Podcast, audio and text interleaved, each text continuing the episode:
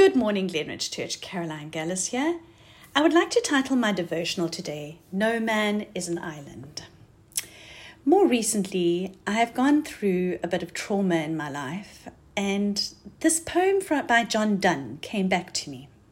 And I'd like to read the first sentence or so. No man is an island, entire of itself.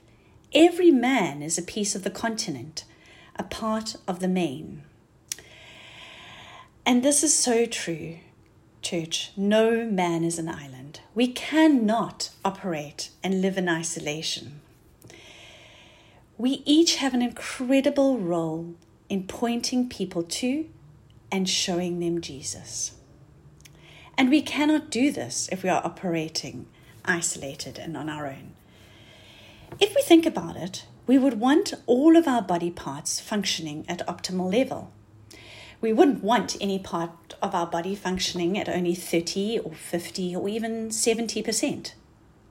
We would want our body functioning at between 90 and 100% at all times. And the same is true of the bride.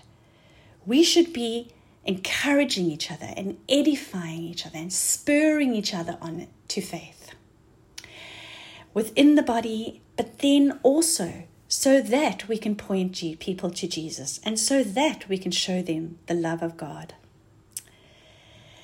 Are we using all our gifts, talents, and resources? We have been given so much.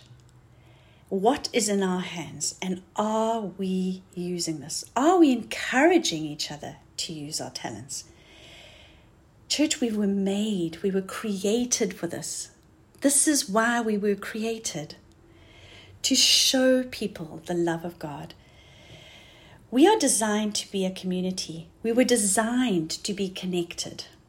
We are designed to work together, to operate together. It's a privilege to be part of what is God is doing in the earth. It is an absolute privilege to be part of this. We should be serving and loving one another in Christ not just the bride, but people around us.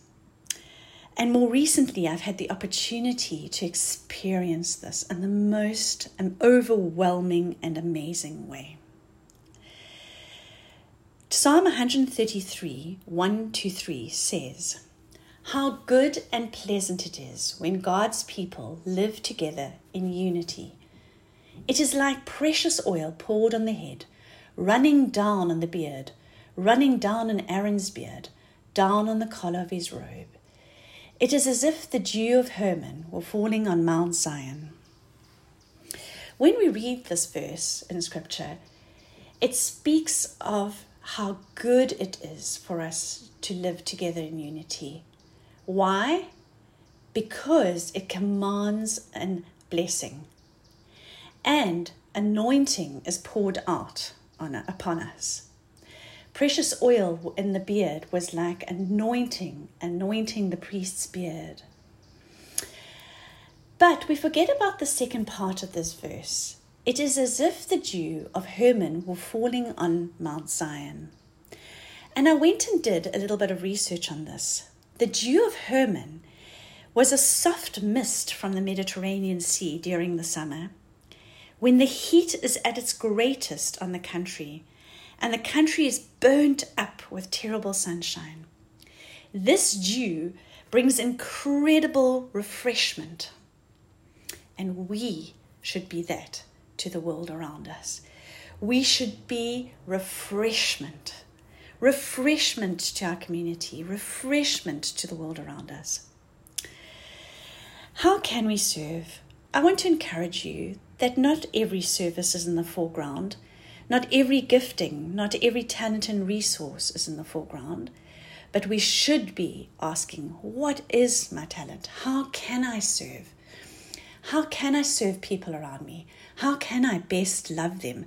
How can I best show them Jesus? It is, but it, you might not perceive your talent as important, but it is so important ask yourself today how can I serve best? How can I be a piece of the continent? How can I become a part of the main? Bless you.